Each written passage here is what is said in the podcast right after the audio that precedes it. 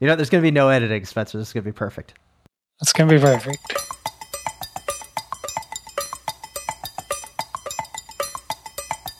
You're listening to the Slow Ride Podcast.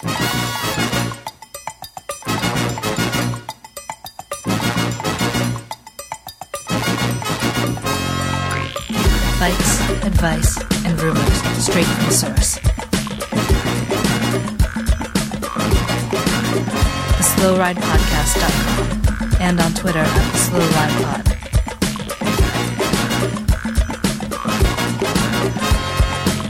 Enjoy the ride.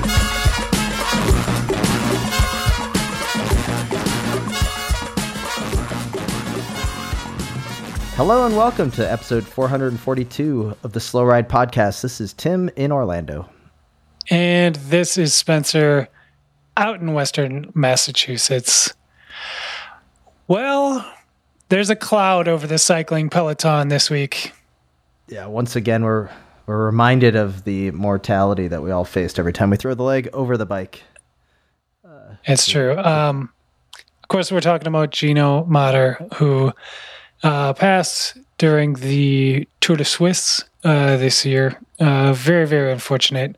Um, little guy uh, is fine. He's just not here this week. Um, I, I didn't want to confuse anyone, actually. Uh, He made it very clear that we could not miss this topic, and it must be the lead um, Gino Mäder. And then also, a little guy was ripe to point out because he knew that we were not going to be the experts on his on, on Gino's racing career, uh, you know, past results. So he he gave us a little bit of a crib sheet about uh, uh, Gino, you know, uh, winning Yeah. a t- a stage at the Giro, uh, and then in particular uh, doing a uh, raising awareness for climate change by donating one Swiss franc for every rider that he beat in 2022 in all races. Um, I'm I have to assume because uh, Gino was Swiss that the Swiss franc is worth a lot more than the dollar. I, I don't know the currency exchange, but uh, he ended up uh, donating uh, like over four grand. Like, that's That's pretty impressive. Very impressive, and Tim, let me let me ask you this: Given a full year in the World Tour peloton, yes. with people, you know, doing lead outs and dropping back and doing team car stuff and uh, the whole, um, you know, sprinters bus off the back, all that. How many Swiss francs do you think you would donate over the course of an entire season? Do you think you could beat anyone in the World No. Tour peloton? At zero, and I could only hope that I could raise an ounce of awareness. Even if of- you're just trying to something hang in the pack and not do anything, Yeah, hide in the wind. Zero. I don't think I would finish one race in the pack. Um, So four grand, four grand is pretty good. Uh, I think that was super such a cool idea Yeah. uh, that he did.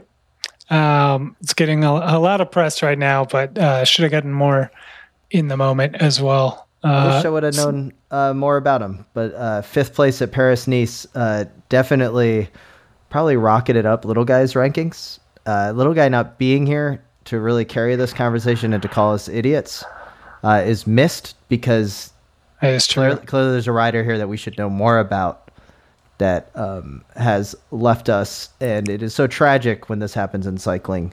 Um, you know, no other sport, I think, is as exposed um, Yeah. and as chronically unsafe. This isn't like basketball or even hockey, if you will, or, or football, where you're in a contained environment and you have such constant eyes and medical attention being placed. I mean, this is Uh, you're so reliant on yeah. course. We see I- this and- in the women's races with cars on the track. I mean, it is. yeah, I was just gonna say, in the best of conditions, it's still a dangerous, exposed sport, like you said, and then, and then you've got promoting uh, squads like the uh, the women's race last weekend that, yeah, just had cars on the course, and then uh, blamed them for demanding more safety, and was like, just absolute garbage uh, coming out of some of the promoters, and which is a different hope- issue completely, but. I can only hope that this will lead the produ- the production and the directorial efforts of cycling on television to be much better and cleaner and rather than the classic NBC sports coverage of the tour with the crash reels leading the evening shows and the primetime shows are done away with because we're talking about real humans here. And uh, yeah, very, very sad um, Yeah. to, to have to uh, lead the pod with this sad news. It's not the first time that we've had to do it, nor will it be the last, unfortunately. So respect to Gino Mäder. Definitely. Um, if you're unfamiliar with this guy, look look him up. He's a pretty cool dude. Uh, did a lot of cool stuff and had a lot of good things to say. Um, there's some some very good stuff written uh, this week about him. So uh, do yourself a favor and uh, check some of it out. And with that, let's uh, let's try to turn the page. I think the easiest way to do that is to give a quick thanks to Little Guy for making sure that we stayed on track, but then also thank Little Guy for giving us the news on the reason why he's not on the podcast, and that is because he was driving his Vanagon to Omaha, I believe. I don't even know if he left yet because the Vanagon needed some additional work. Um, not That's shocking. weird. It's uh, yeah. I don't know what he's going to do in Omaha. Probably go find Bright Eyes or go ask Warren Buffett to invest in a Vanagon parts company. Yeah. But, uh, yeah. So not shocking the little guy isn't here and the Vanagon is the reason why. Uh, classic, classic letdown story from little guy. It's one of those things where, uh, yeah, he's uh, spends a couple of weeks. He, you know, uh, planning planning a trip and was telling us, no problem, guys. I'm gonna I'm gonna be able to record the pod because I'm gonna get there. Plenty of time. I'll have the recording equipment with me. Not gonna miss a beat. You guys won't even notice a difference between uh, a normal week and this week's episode. And, and of course, it feels a little different to me, Tim. I don't know if it feels different to you, but there's clearly a presence not available in this room right now of uh, of little guy. So Yeah. um, it's a little strange. Not quite living up to the hype that he gave us. But do you know what this you know what this does? This gives us the opportunity to talk about the stuff that our listeners really care about, which isn't Uh, about finally. professional bike racing. This is more Yeah. about um I mean, Spencer, let's just let's just go down the top things that little guy would have vetoed. First off, okay, yeah, yeah, yeah. Z- Zwift Play. Did you see the did you see the debut of the new on the bike controllers for Yeah. Zwift? And does that push you over the edge to become to get your avatar back up and running on Zwift with those controllers? Man, um, I gotta say, this one was, I don't know, I'm not like a Zwift uh, insider, uh, you know, but this one kind of came out of left field for me. I was not expecting them to release another hardware uh, package so quickly after the Zwift Hub, which I do have and is great. Um, but if you're unfamiliar, the Zwift Play is basically like an Xbox controller cut in half and then one on each side of your handlebars. They attach kind So- of like uh like your old Knog uh Okay. little headlights, little strap on headlights. They just strap around the handlebars and all of a where- sudden where on you've the got handlebars do you put controllers. 'em? Wherever you want. Uh, you know, they're a lot like the Di2 buttons. You can just sort of put them wherever. But I have seen pictures of people putting them next to the hoods. Oh, well, yeah, that's the most natural place where your where your hand's going to be because you know if you got dexterous thumbs, if you if you got a Nintendo Switch at home, if you got an Xbox, PlayStation, probably I don't have one of those. Um, you know, you gotta you gotta be able to select start A B left left up down, you know that kind of thing to get the cheat codes Yeah. in for your. So You no longer need the KitchenAid to to uh, this cheat the presents a problem though. Oh, what's, what's that? I didn't. I you know I got a trial problem. pair. I I didn't have an issue. I strapped them right on. They worked fine. right there on the up. hoods. Well, see, for me, there's a Yeah. massive problem, um, and I had Oh. to send them back, and that's because Oh. they're not can't be compatible. They block Oh, they block the thumb shifter. This is a is a massive problem. Um, It's a massive problem for 0.05 percent of the cycling population. yeah, but I bet that the amount of Zwift riders on Campy is a fairly healthy portion. I gotta imagine the amount of people that have like the Zwift caves. There's You a fair so? amount that are on Campy, but um, I see. Mm, I think now I know you're a campy aficionado, and so is little guy. Uh, but are you saying that the average campy rider would prefer to ride indoors rather than helmetless outside in the sunshine, probably with the sleeves cut off their Colnago uh, factory jersey? Yes. I don't Okay. think so. Probably not, I, but I uh, gotta admit, like the controllers looked really good until you then get into like the weeds and you realize that you can't, you know, No, Campy, campy. Campy doesn't work. If you've got Campy, just close the tab, uh, close the card out on Yeah, Zwift. You yeah, were you were about to check out. Just delete the credit card number from it. Uh, it's not for you. This is a, a SRAM and Shimano compatible only, like everything else in the cycling world. Uh, Campy is left by the wayside. So, um, but now. I assume I don't actually have these. That was for the bit. Um, but I assume Solid bit. yeah, that when you're riding and those arrows pop up and it's like, oh, do you want to change course, like change direction or whatever? That you can actually do that now. Like I see that pop up and I'm like, well, I'm not gonna get off and go over and press a couple of buttons on my laptop. Like I don't know how it works. I've never done it, but I think that makes it, does- a lot easier. It does look pretty cool. It's just unfortunate that they didn't. A little more interactiveness, Yeah, you know? The um, a lot more waving because it'll be easier rather than like finding the Or- W key on the the keyboard. Yeah, yeah. yeah. Um, so it's it's pretty cool to see. So uh, uh, innovation is definitely what Zwift needs. Um, Yeah. Because I fear where where the program is going. I once Well- uh, rode bikes with someone that was a uh, game designer or like game production um, lead here at Okay. uh, EA Sports, which is um, their sports division is based here in Orlando, where they do like Madden and all that. And his Okay. critical takedown of Zwift was epic on a ride. Like saying that the graphic supports and the worlds don't like you can't build upon it. Like it's just a self-contained system. It's not the real metaverse. It was impressive. um, and I Oh, expect boy. at some point it just to collapse, Westworld style. Anyways, I think that I mean is this person is a cyclist and knows Yes. about the bike industry Yes. and does not think a weird closed system where we just uh, feed each other and the money just goes in a circle around Yeah. and around. yeah. He doesn't think that's going to work because we've been doing it for like a hundred years Yeah, at this know, right? point. Um, other news uh, that came in that little guy wouldn't have uh, paid attention to, um, of course, is the uh, Downhill World Cup. Did you watch any of the Downhill World Cup from Leogang? Well, I turned on my Red Bull TV and, it, I couldn't find it. Yeah, the new announcer is just not as good as uh, Claudio and Rob Warner. Um, it is pretty easy to find now. It's on GCN. Friend of the podcast, um, uh, uh, Jesse Reintz, reached out and said, You don't even need the VPN. I was using the VPN the first day um, Uh-huh. through, through my work VPN. But now you can just go on GCN with a subscription and get it. So I did watch. On the women's Okay. side, uh, Vali Höll of uh, Hull of uh, Austria uh, took the win over Camille Balanche of France, the current world champion. And Rachel Atherton, another step on the podium, third place after last week's win.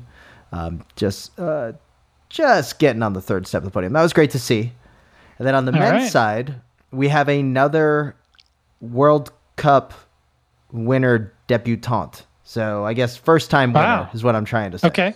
Yeah. And that was sounds like Andreas. Kolb, the man with the mustache, also from Austria. So this was an Austria 1 1 in Austria. Parties Okay. all around.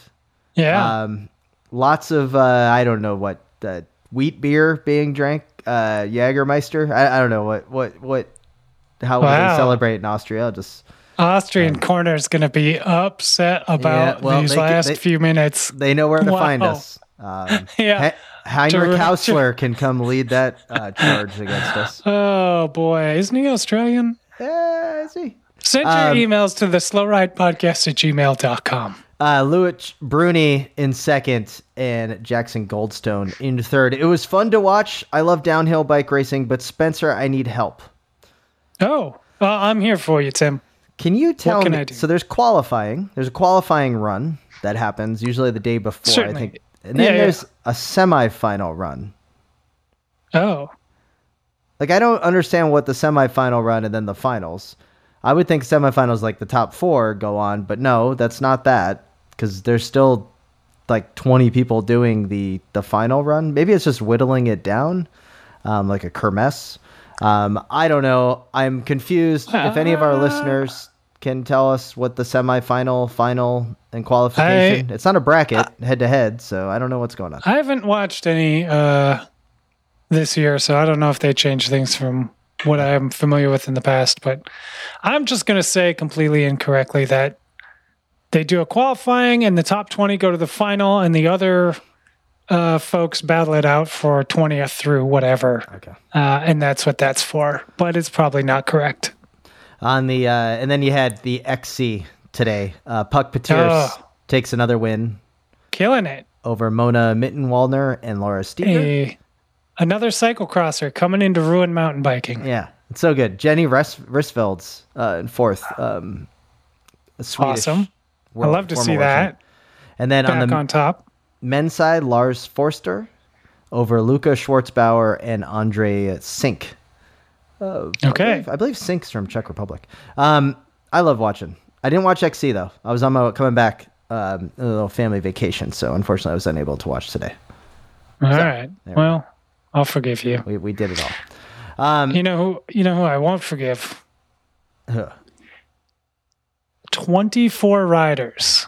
I saw this. I already know where you're going. This is Twenty-four riders at the U twenty-three Giro Yeah. d'Italia it were looked. disqualified Yeah. in their unforgivable Did you see it? actions. Did you see the video?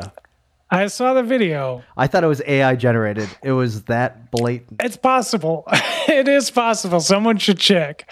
Um, so if if you're unfamiliar with this story or listening to this later, this is ridiculous. 24 riders DQ'd from the U23 Giro d'Italia for holding on to uh, team cars uh, to get up the, uh, I guess, the Stelvio, I think. Uh, pretty steep climb, pretty significant climb, but uh, it was comical. Like it wasn't just like, oh, you know, hanging on my team car. It was like Oh yeah, hanging eight, out. nine, ten people hanging on to one team car, and then people hanging on to the people hanging on to the team oh, car. Oh, it was. So there must. Do you the- think there's a miscommunication? there must something? Like- it seemed. I don't know how anyone thought this was reasonable, but the team car, to its credit, seemed like it was going maybe two miles an hour, like not very fast, and everyone was like, "No, I'm still hanging on. Like I, I do not want to pedal my bicycle anymore." Unless they thought they were going to like pass out, like have to live there in a tent and survive in the wild, like gather nuts and berries. I do not understand the sheer number of people hanging on to the, the side of the team car. It was impressive. It was impressive. Very impressive. Not as impressive. Well, let, let's let's stay on the crime. Right, that was a crime against sport. Let's go to another crime. Did you see that the Euskaltel team bikes and the Oh. uh, Baloise uh, Trek Lions team bikes were stolen from the Tour de Slovenia and the Tour of Belgium, respectively?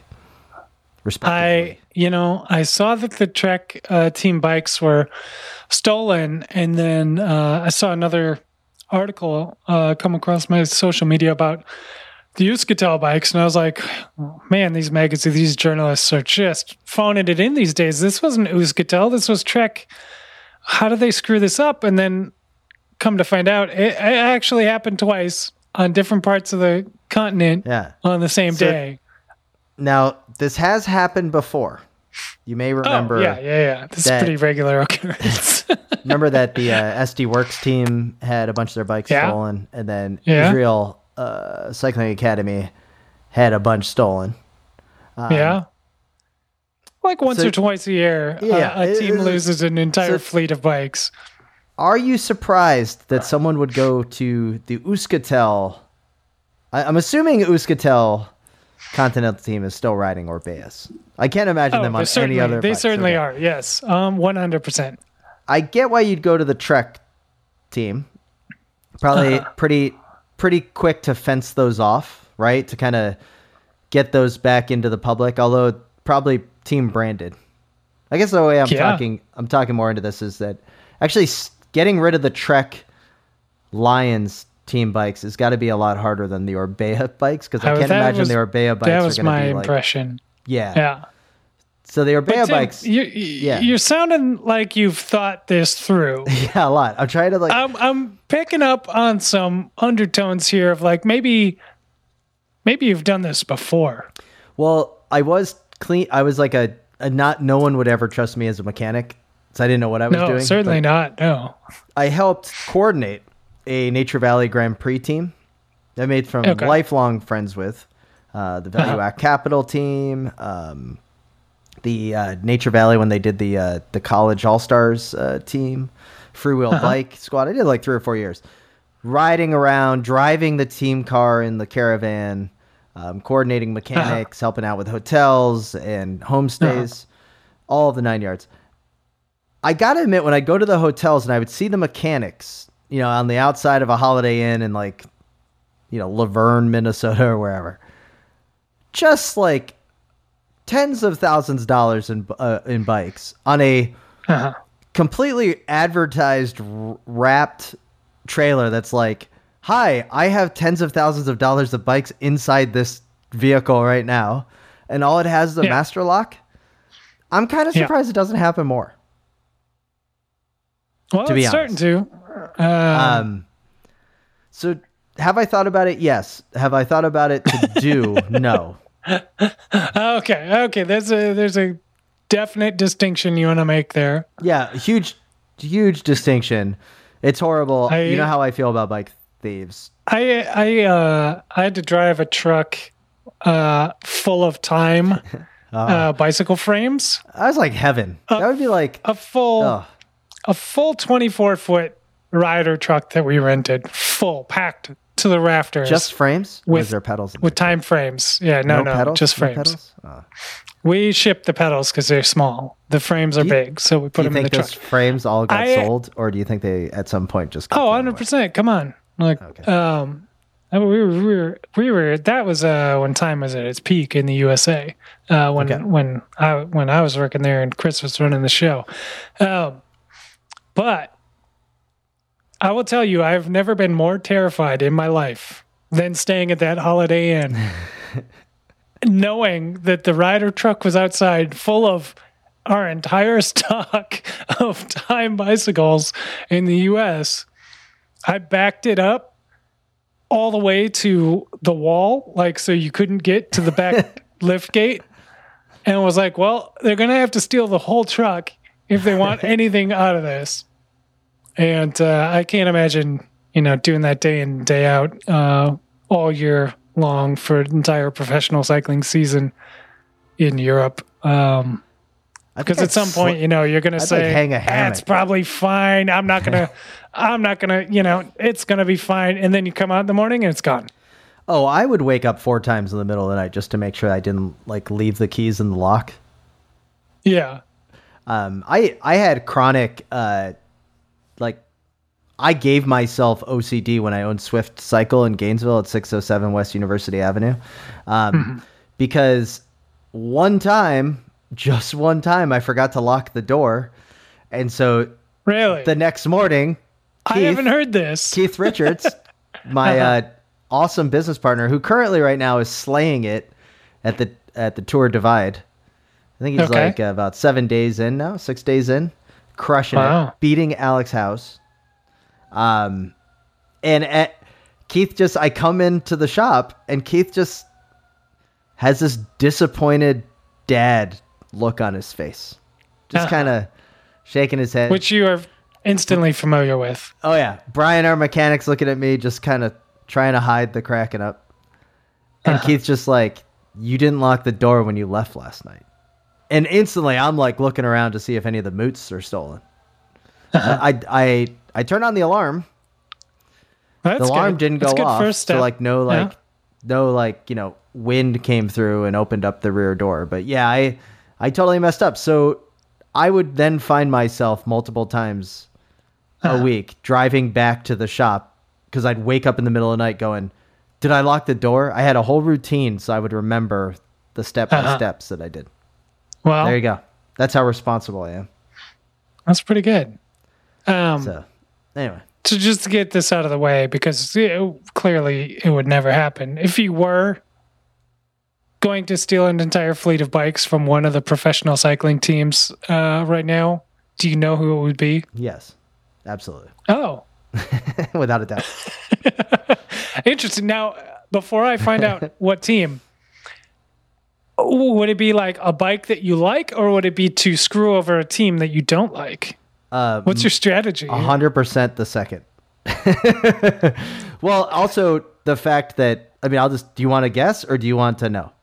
You got one guess. Um, let's see. Knowing what I know about you, I I figured you were just going to take the Movistar bikes because there's off chance there's an old Valverde frame kicking around. And I just and I just keep it in the garage and just stare at it Yeah. myself the whole time. No, Yeah, yeah. no.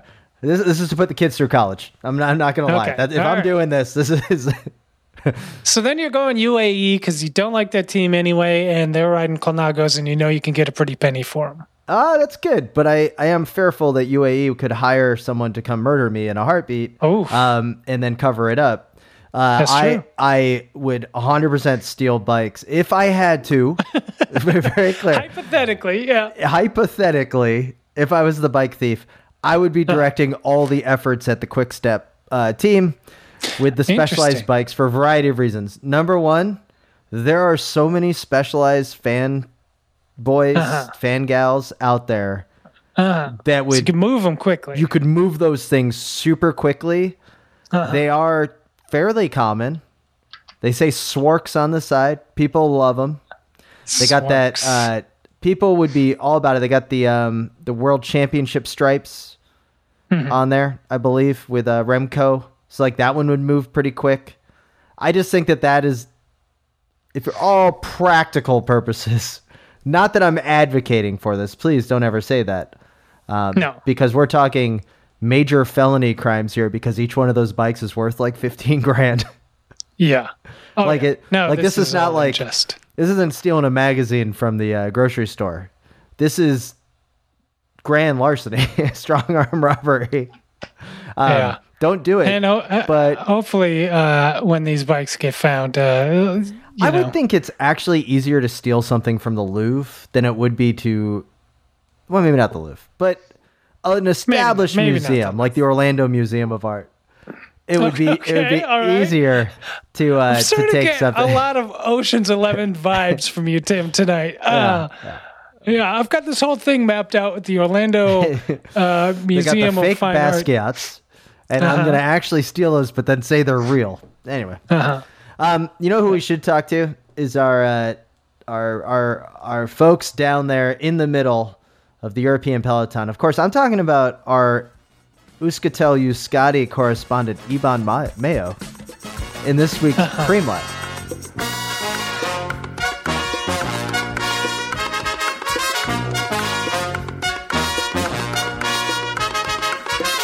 This is Abby Mickey from Rally UHC Professional Cycling Team, and you're listening to the Slow Ride Podcast. All right, here we are in the Preem Lap. Major shout out to all the listeners and supporters of the Wide Angle Podium Network. Head over to wideanglepodium.com to find out about all of our shows. I want to give a quick shout out to the Grodeo, Oh. continuing to put Okay. out great content around gravel cycling in the midst and middle of the season. Amanda Nauman leading the way with support from the likes of um, Zach and Bill. Also, want Yeah. to give a shout out to Rob Kelly from Criterion Nation for Criterion coverage. Got a shout out on the Kit Cartson uh, Instagram feed the other day, talking about uh, the iconic Nice. wins of Justin Williams over the years and how uh, you know it was deemed one of the most important wins by uh, Rob Kelly of Criterion Nation, which is great. Um, I want to say adjacently, Michael Bodenheimer at Land Softly on uh, Instagram and Twitter doing a lot of coverage, kind of just tweet coverage, because we're not getting it anywhere else really of U.S. amateur road nets, and just seeing like Yeah. the different Yeah, folks yeah. that are winning and all of that. So, Wide Angle Podium continues to bring you great independent cycling media coverage. Check it out at wideanglepodium.com. And if you choose to support what we're doing here, you can click on the uh, member donate tab and uh, find out more on how to become a uh, sustaining member of the podcast network. Absolutely. Uh, one other sponsor we've got this week to talk about is, of course, our good friends over at Hammerhead. Uh, hammerhead.io is the website where you can go to check out the uh, products that they have. And specifically, I would recommend checking out the Karoo 2 cycling computer.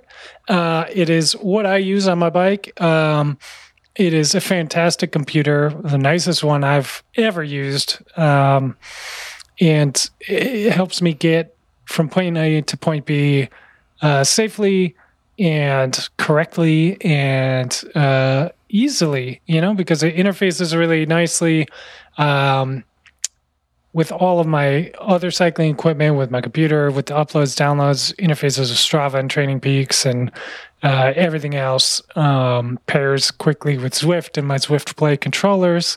Um, and it really just looks good, is easy to use, makes sense. The maps are fantastic. The full color screen, touch screen, swiping left and right. One of my favorite things is setting up the profiles uh, between different bikes. So when I take it off the Zwift uh, Pain Cave bike, I can just like swipe over to my outside bike setup that's got the the power tap on it and like all the other stuff, and it's like ready to connect to all those uh, interfaces rather than the stages power meter that I've got on the on the trainer bike or whatever whatever gadgets and doodads you've got is ready for it. Uh, so check it out. I highly recommend it. The Slow Ride podcast highly recommends it. The Wide Angle Podium highly recommends it. Uh, the Karoo 2 computer. Check it out over at hammerhead.io. Uh, and if you do pick up um, one of the computers let them know. Use the code SLOWRIDE at checkout, and that's going to get you some free goodies. Uh, usually, it is the heart rate strap uh, deal that's going on. Free heart rate strap with the purchase of the Karoo 2. Um, so definitely go check it out. Hammerhead.io. Let us know what you think. Awesome. Let's get back to the show.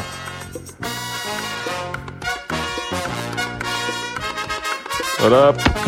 This is Storm Skoyinch, and you're listening to the Slow Ride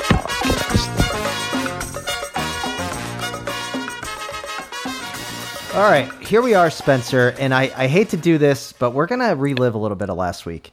Um, as you know, we Oh, got a great God. email from uh, a friend of the pod, Kiwi Corner correspondent Jeff Aldrich. Uh, hits us Oh, up with right. the beautiful K car, and he wanted to know. Oh, shout out by the way to Bike House Dunedin. Looks like a cool bike shop. I totally did some uh, internet stalking there.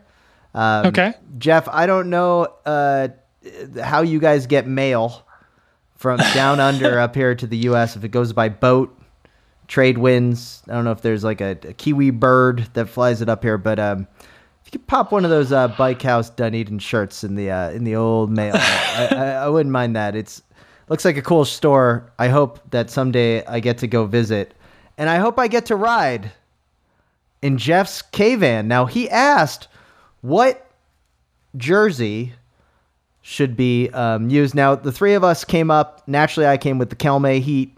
Uh, Spencer brought up the PDM uh, team with the uh, ability to do some racing stripes, and uh, little guy did Castorama. We put it on Instagram, put it on Twitter. Before we get to the poll results, I want to just say that this was arguably one of the most popular comments that we've ever had on Instagram. We got Yeah. um, how the race was won reaching out to us saying that uh, you know the question is the Castorama if if the K van wore bib shorts would the stripes be this way or that way of course talking about um, you know how a uh, hot dog, how a dog wears, wears pants, pants. Yeah. um, Jesse Reen's It is, friend it of is the a pod legitimate question. It is. Yeah. Uh, Jesse Reen's friend of the pod definitely goes with Kelme. Um, you know, that's why Jesse, you're one of my favorites. Uh, Uh-huh. Not that that many Uh-huh. people remember Kelme, he says, but the whole team could fit in the van. Uh, That's Castorama, true. That's a good point. MC That's Gra, uh, friend of the pod, Jonathan Crane from Birmingham, rock and roll superstar, Castorama. Sarah Marsh, from uh, Rhode Island with the PDM for Spencer. Uh, Yeah. I, I just got to keep going through these because, th- like, Spencer, it was amazing. Um, Greg. A lot, uh, of, lot of passion. A lot of passion about the oh, van. Craig saying, I can't believe no one suggested Footon Servetto. That dude, that Woof. that was Woof. oof. That was good. The uh the tan colors. Um such a great idea, Greg. Like fantastic Uh, idea. Excellent idea. A plus. S tier. That's an that's an S tier idea. Um, I'm kind of mad that we didn't come up with that. Uh, Mark Hodgkin. Uh, well, the era of PDM and Castorama ended well before the era of the slow ride peloton. Kelme was still going strong in the early aughts when Matt Spencer and Tim and myself were first drawn into our love of six hour long sporting events, and that's not even mentioning its facilitation of Alejandro Valverde's pro career, the true Godfather. Look at that, Mark going straight for our heart. Um, we've got people saying like, "Can't believe you forget La Vie Claire." Obviously, they didn't listen to the podcast because Jeff mentioned La Vie Claire, so I'm not letting you get Yeah. away with that. Yeah, yeah. Um, these Johnny That come was not an that option. just- That was not a choosable option. Uh, how did we not throw out FDJ mid 2000s? Just cloverleaf all over, resplendent in le bleu and blanc. it would be a good. That would be a good one. you can only choose one. That's the problem. I know Acqua Sapone with the zebra stripes. I don't like that one. Don't I do think that. Don't do yeah. that. Don't do that. Um, we got folks giving, I mean, all types of people. PDM, far superior choice for this van from Rock and Roll Zeb. PDM was the best look for this van. Castorama would also be sweet. Kelme from the Burt Rider. So many people were into this. And Yeah. then we decided we got to put it the vote to the people. So Yeah. we went on Twitter. Um, Spencer, do you know the results on Twitter? I do not know the results. Do I you saw want to them a talk couple about what days you ago. did? Do you want to talk about what you did to influence the votes on Twitter? I don't feel like I did anything to influence the votes. So, I, I saw that you I saw that a poll existed from the Slow Yes. Podcast account Yeah. and that it was all pretty close. Uh, but that there seemed to be an unreasonable number of Kelme votes. Kelme was in So- the lead at the time Yeah. of your tweet. so I, I I retweeted it and just was like, "Hey, something nefarious is clearly happening here. If if you guys want to just vote your heart, vote your passion, vote what you feel is right. You know, rock the vote. Um, you know, uh, vote or die, uh, Puff Daddy, and uh, just put it out there. You know, for the world to decide. And I I don't know what happened. Uh, how did that resolve itself, Tim?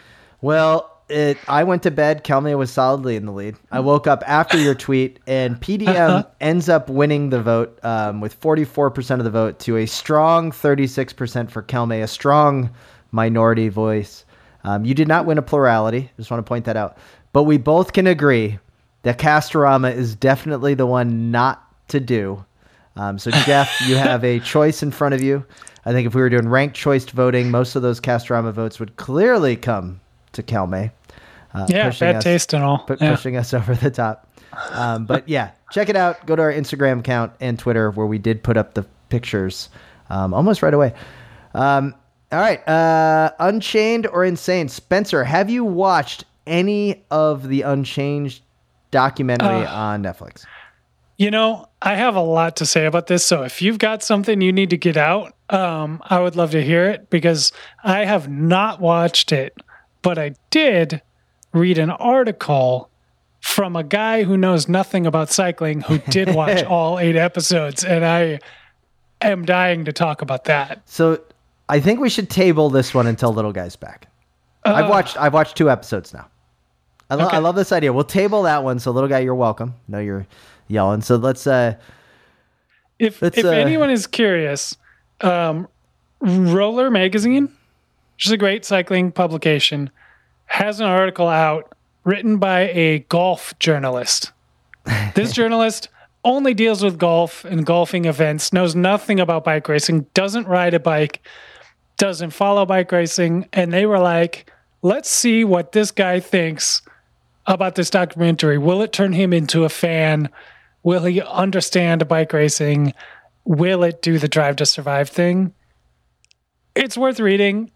I won't spoil it for you whether or not he liked it or understood bikes or or what. Um, but I am excited uh, to to watch this one. I'm gonna I'm gonna do it. I've got some time this week uh, set aside. I am planning, Tim. Now you're watching it in the original like French, right? Yes.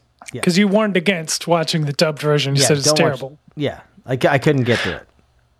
So I'm gonna watch the dubbed version because I feel like one of us needs to. Okay. Then do that. because I want it to be as painful as it can be. Like I want to be as normal as I can be.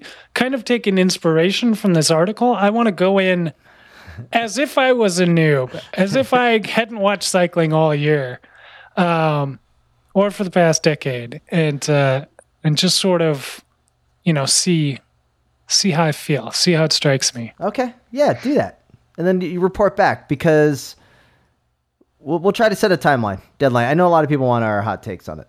Um, Oh, All right. yeah, yeah, yeah. They're coming. We got a uh, for little guy email, so naturally we're going to read it without him on the air. This one comes to us from friend of the pod, uh, Captain Frank Cundiff, our Okay. host at the uh, 2014 or 20 whatever 2015. World, 2015. Yeah. Nah, who cares? Yes. Um, awesome dude. Sends us a uh, something from the Tucson Marketplace. And Spencer, I sent you the link in chat. You can see Yeah. this bike has got little guy written all over it. It's a Tommasini, Yeah.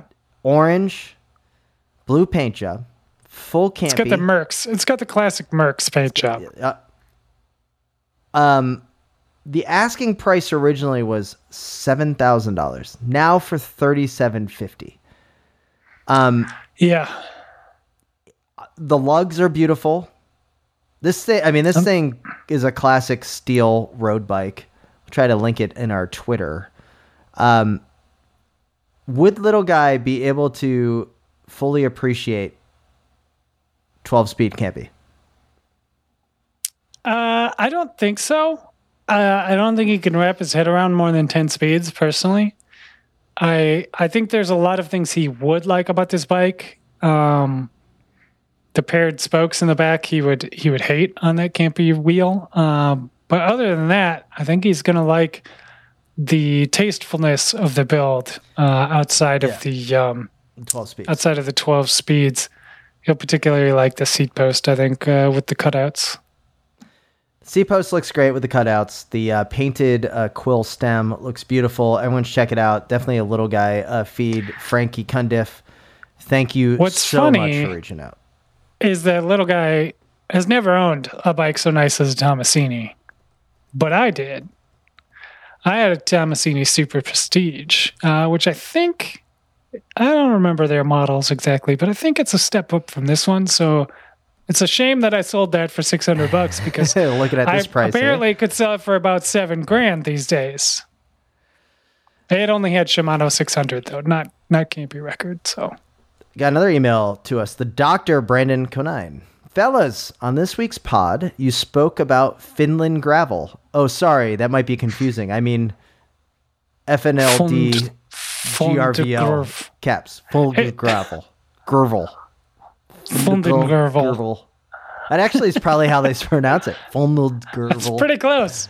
It's pretty close. Not only did your boy Tom's ride the event, he won. And do you have any idea what his prize was? He came home with a signed Valtteri Bottas race helmet. That's obviously an amazing prize. But where does it rank on cycling's great podium prizes? Better than the San Sebastian floppy hat? Better than the Trident at Tirreno Adriatico? Personally, I would. While I think the helmet is awesome, nothing beats getting a weapon with your name engraved on it. Thoughts? Ugh. and this is from the doctor. Um, so I would say this is cool, but eh.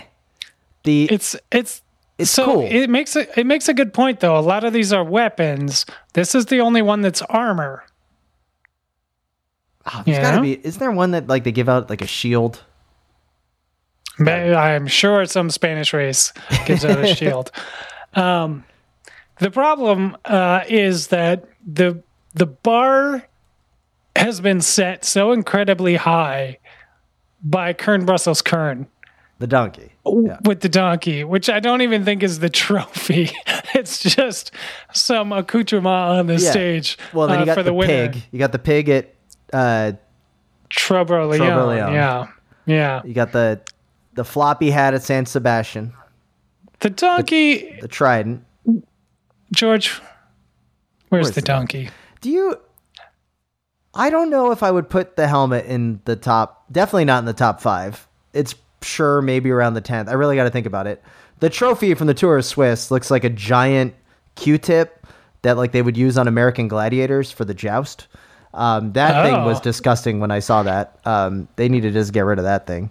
Uh, I just, you know, I was looking at it and I was just kind of like, I, I mean, the the helmet's cool. Great suggestion. So I think there's here's the better ones out there. the helmet seems practical. Like the helmet seems like something you could have in your house and and somebody would ask you about it and you'd be like, "Oh, yeah, it's a F1 helmet from F1 driver. Also, I won a bike race to get it." Whereas a, a different kind of trophy that looks like a trophy, someone's like, "What's that trophy?" and you're like, "Oh, I won the some Italian fall classic that no one's ever heard of and no one's watched." Except the guy on Um, a podcast. except the one guy on a podcast who won't shut up about it. And He's and talking about it right is- now. He- he's he's slamming the wheel, the steering wheel of the Vanagon as he's driving along I seventy. Uh, Wait, you know, wait, wait. trying to. you Uh, think he's found a way to get the podcast to show up on that AM FM radio? no, no, no. He's got a wired earbud in one ear. Uh, on the passenger side, so that you know if he gets passed by a stady, uh, they won't notice. Uh, because I'm I'm guessing the radio in that Vanagon does not work at all, even if he could plug, you know, one of those uh, cassette tapes you put in that had the wire that came off it. You plug into your Walkman, so you could, you know, or your CD, your Discman. Um, anyway, uh, I forgot where I was going with this, but um, that's a trophy that, yeah, that's exactly it. You're explaining where you got this trophy, and the person is already tuned out because they don't care about this Italian classic in the fall. I don't care about where you got it. No one remembers. No one cares. It's a gaudy thing because So it was made by helmet. Italians. Is what you're getting at. The helmet's a better story. Oh, I'd sell the helmet because you're not Only bested, of course, by the donkey. The donkey is the best Yeah. story. Yeah, no, it's okay. The story, the story is true. I understand where you're getting at and what you're going for. Um, I just, you know, not not a lot of prize money in gravel. You gotta, I you gotta, you gotta jettison the uh, the winners, and um, that helmet's pretty cool. Also worth a lot of money on the eBay market. Yeah, that's true. More than Um, trident, that's for sure. Uh, next email. This one. Com- Ooh, this is gonna be a good one. This comes to us from Greg. I don't know if Greg wants a nom de plume. Uh, so we can. We can give him one. we can We're give in the one. business these days. Masters Racer Dilemma. Gentlemen, Uh-oh. After two years of post COVID 50 plus master races, I have enough Uh-huh. points to upgrade to Cat 2. The background began racing in my mid 40s using Specialized with Ultegra, station wagon, not a dentist. Perfect. Questions Would you upgrade based solely on Masters racing points? It's allowed by USAC, but lacks in street credibility. If you did upgrade, would you share the information or keep it quiet due to the questions of legitimacy? Keep up the great work with the pod. P.S. I upgraded, and until now, the only other people who know are my wife and daughter. Okay. All right. um, okay. Well, spoilers. Jeez. Spoilers, yeah. So let's get into it. So Spencer, Okay, so hang on, Tim. Let's pretend we didn't hear that last part Yeah. because I think at least my advice is going to contradict reality. Um, because I will say, I did this thing, and I, uh, I I have made I have had no bigger regret in my cycling career than upgrading to Cat Two. Um, on the road. I was yeah, I was so happy, doing well as a Cat Three. Yeah. participating. It never happened again. in the front, like helping Yeah. determine how things went. Yeah, the outcome of the race, you know. And you can still yeah. race in one, two, threes if you want it. And see, this is the thing. I'm assuming this Masters field is a Masters one, two, three, because that's kind of how it goes. Um, so it doesn't really affect anything. Oh, but the If you ego, upgrade- the ego of getting a Cat Two, li- like I have Cat Two still on Uh. my track license. I ain't ever given. And that I up. mean, that's why I did it, right? That's why everyone does it. You're like, I'm, I feel great. I am the fastest guy. Like, no big deal. And then you, you do the mean- race I and you get crushed, and you're like, I've made a huge mistake, and you regret it for the rest of your life, but you don't downgrade. well, Uh, the good news is fifty never. plus. So the you know the the backside, you know, Greg's not going to be able to regret this as much. You know, he's going to be able to live. It's true. He's in a a great long position to a do. But to accept it. Yeah. Greg, here's the deal. Congratulations on the upgrade. I'm ha- we're not going to out you too much. Your wife No. and daughter are surely proud of you. On Father's Day, they probably woke you up in the. Actually, no. They waited for you to come back from your ride because now that you're a cat too, you need to do like multiple five hour rides a weekend.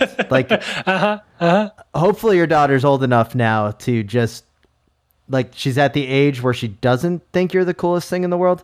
Because right now I'm the coolest thing in my kids' lives, but they're also five and three, and I give it like two more years, and then it will be like, all right, daddy, you can go back to riding bikes again. I don't really care, and then I'll just see you at dinner. Um, So, wife and daughter, are super proud of you, Greg. I'm proud of you for being a cat too. Um, Yeah. there is something cool about it being on your license. I still think that, you know, being the old guy that still got it, that can go into category three races and just destroy the field has got to Well- feel pretty damn good. You know what I mean? Like, like just coming Here's in and being like, thing, look, I though, could, Tim. I could be up there if I wanted, but I'm going to make it really hard for you guys. Here's the thing, though, Tim. We haven't addressed the legitimacy question.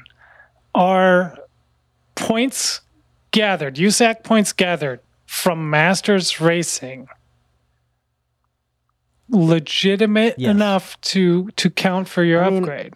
I would say, like, impulsively, I'm just going to say yes because Uh-huh. as you and I both know, 35 plus racing is probably the fastest field out there anyway. Like, you know, any Yeah, sport of the time, 35 yeah. plus, it tends to be like the better version because just not a bunch of idiots and there's a lot more smarter tactics tend to be. Um, I would say it's legitimate. I I would still want to see how I was doing in like a one, two, three uh, training Sure. like training Little crit or industrial toe. park Uh-huh. crit before all of a sudden I'm showing up to the Rochester Twilight crit as a cat two Sure. shelled off the back next to you know Legion of LA. Sure. So here's here's my thing. It's not legitimate. Uh, they shouldn't count for regular upgrades, but they do. So you take it. You take whatever they'll give you, and you get that upgrade. I mean, I upgraded to two in cyclocross off single speed race results, off whatever. Yeah. Because you know what?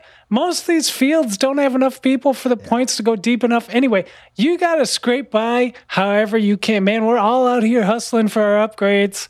And man, until you've learned that it is folly and it was a terrible mistake to upgrade to Cat 2, you just do it, man. You you get there however you can. Uh, welcome to the club. Uh, I uh, I welcome you with open arms. We all do.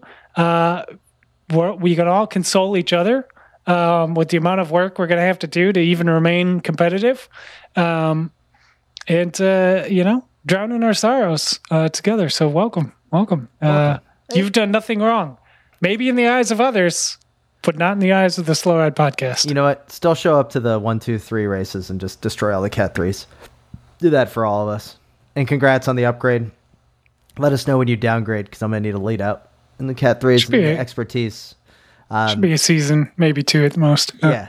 Uh, we did uh, get a quick follow up email from the crab cake Kevin Dolan. Just wanted to let us know that uh, appreciates the nickname, um, but in particular, uh, he, he he had an issue with your um, your your grading of his email, but he did say that the Maryland flag was officially adopted in 1904 and it first appeared in the 1880s. The black and gold are the colors of Lord Baltimore which the color which were the colors of the Union troops. He's the, The Union side bad guy from Harry Potter. Yes, is that Lord, right? Lord Baltimore. And then the red and white crosses were the colors of the Maryland troops fighting for the Confederacy. So they they merged them together to try to create uh, unity, um, knowing that they have uh, losers of the Civil War now being represented on their flag. I think it descends on my ratings of state flags now. Yeah, I would say so. You know, yeah. I don't celebrate losers. I celebrate winners. The Union won. By the way, was in Savannah, Georgia this weekend. Walked around with just an air of authority around that place. Loved it. So I didn't see Justin Brittle, friend of the pod, but you know, walked Yeah. around like I owned the place, like Sherman. I can only imagine. Yeah. Um, so yeah, Spencer, I think we did a pretty good job here without the little guy. Talked a little bit about um, Vanagon car troubles, um, but most importantly, as we said at the top of the hour, um, uh, you know, definitely uh, thoughts and, and well wishes to all of uh, Gino uh, Mäder's uh, fans and family. Uh, And of course, to the rest of the professional peloton who has to go on racing the next day after that kind of thing. Like, that's a hard, hard thing, man. Um, so big respect to everybody who's still racing. Um, I don't know how you deal with it. I don't know how you get up the next day and do the same thing on the same roads. Uh, you know, because we all know that's a possibility, but we don't think it's going to uh, kind of be that close to us. Um, so all the best to the entire professional peloton, both on the men's and women's sides. Uh, we're hoping safety gets taken a little more seriously by promoters and the UCI and everyone else involved. And of course, we hope Little Guy's van uh, comes together as well, um, which would be a miracle in and of itself. Uh, that I want, I for one will pray for, because I want to see him here next week. for sure. and with that, we'd like to thank all the listeners and supporters of the Wide Angle Podium Network. Head over to wideanglepodium.com to find out more. And we'd like to thank Hammerhead. Head to hammerhead.io and use the promo code SLOWRIDE to get a free gift with your purchase of the Karoo 2. And with that, this is Tim in Orlando. And this is Spencer out in Western Mass reminding you that our social medias are the slow ride podcast at gmail.com is our email address. And this is why you do this part. Yeah, that's why I always And, mess it uh, up too. It's very very difficult. And at the slow ride pod on all the social medias. And reminding you to always wave at all your fellow cyclists that you see out on the road. Vote Kelman. The Slow Ride Podcast. Bikes, advice, and rumors straight from the source. TheSlowRidePodcast.com and on Twitter at The Slow Ride.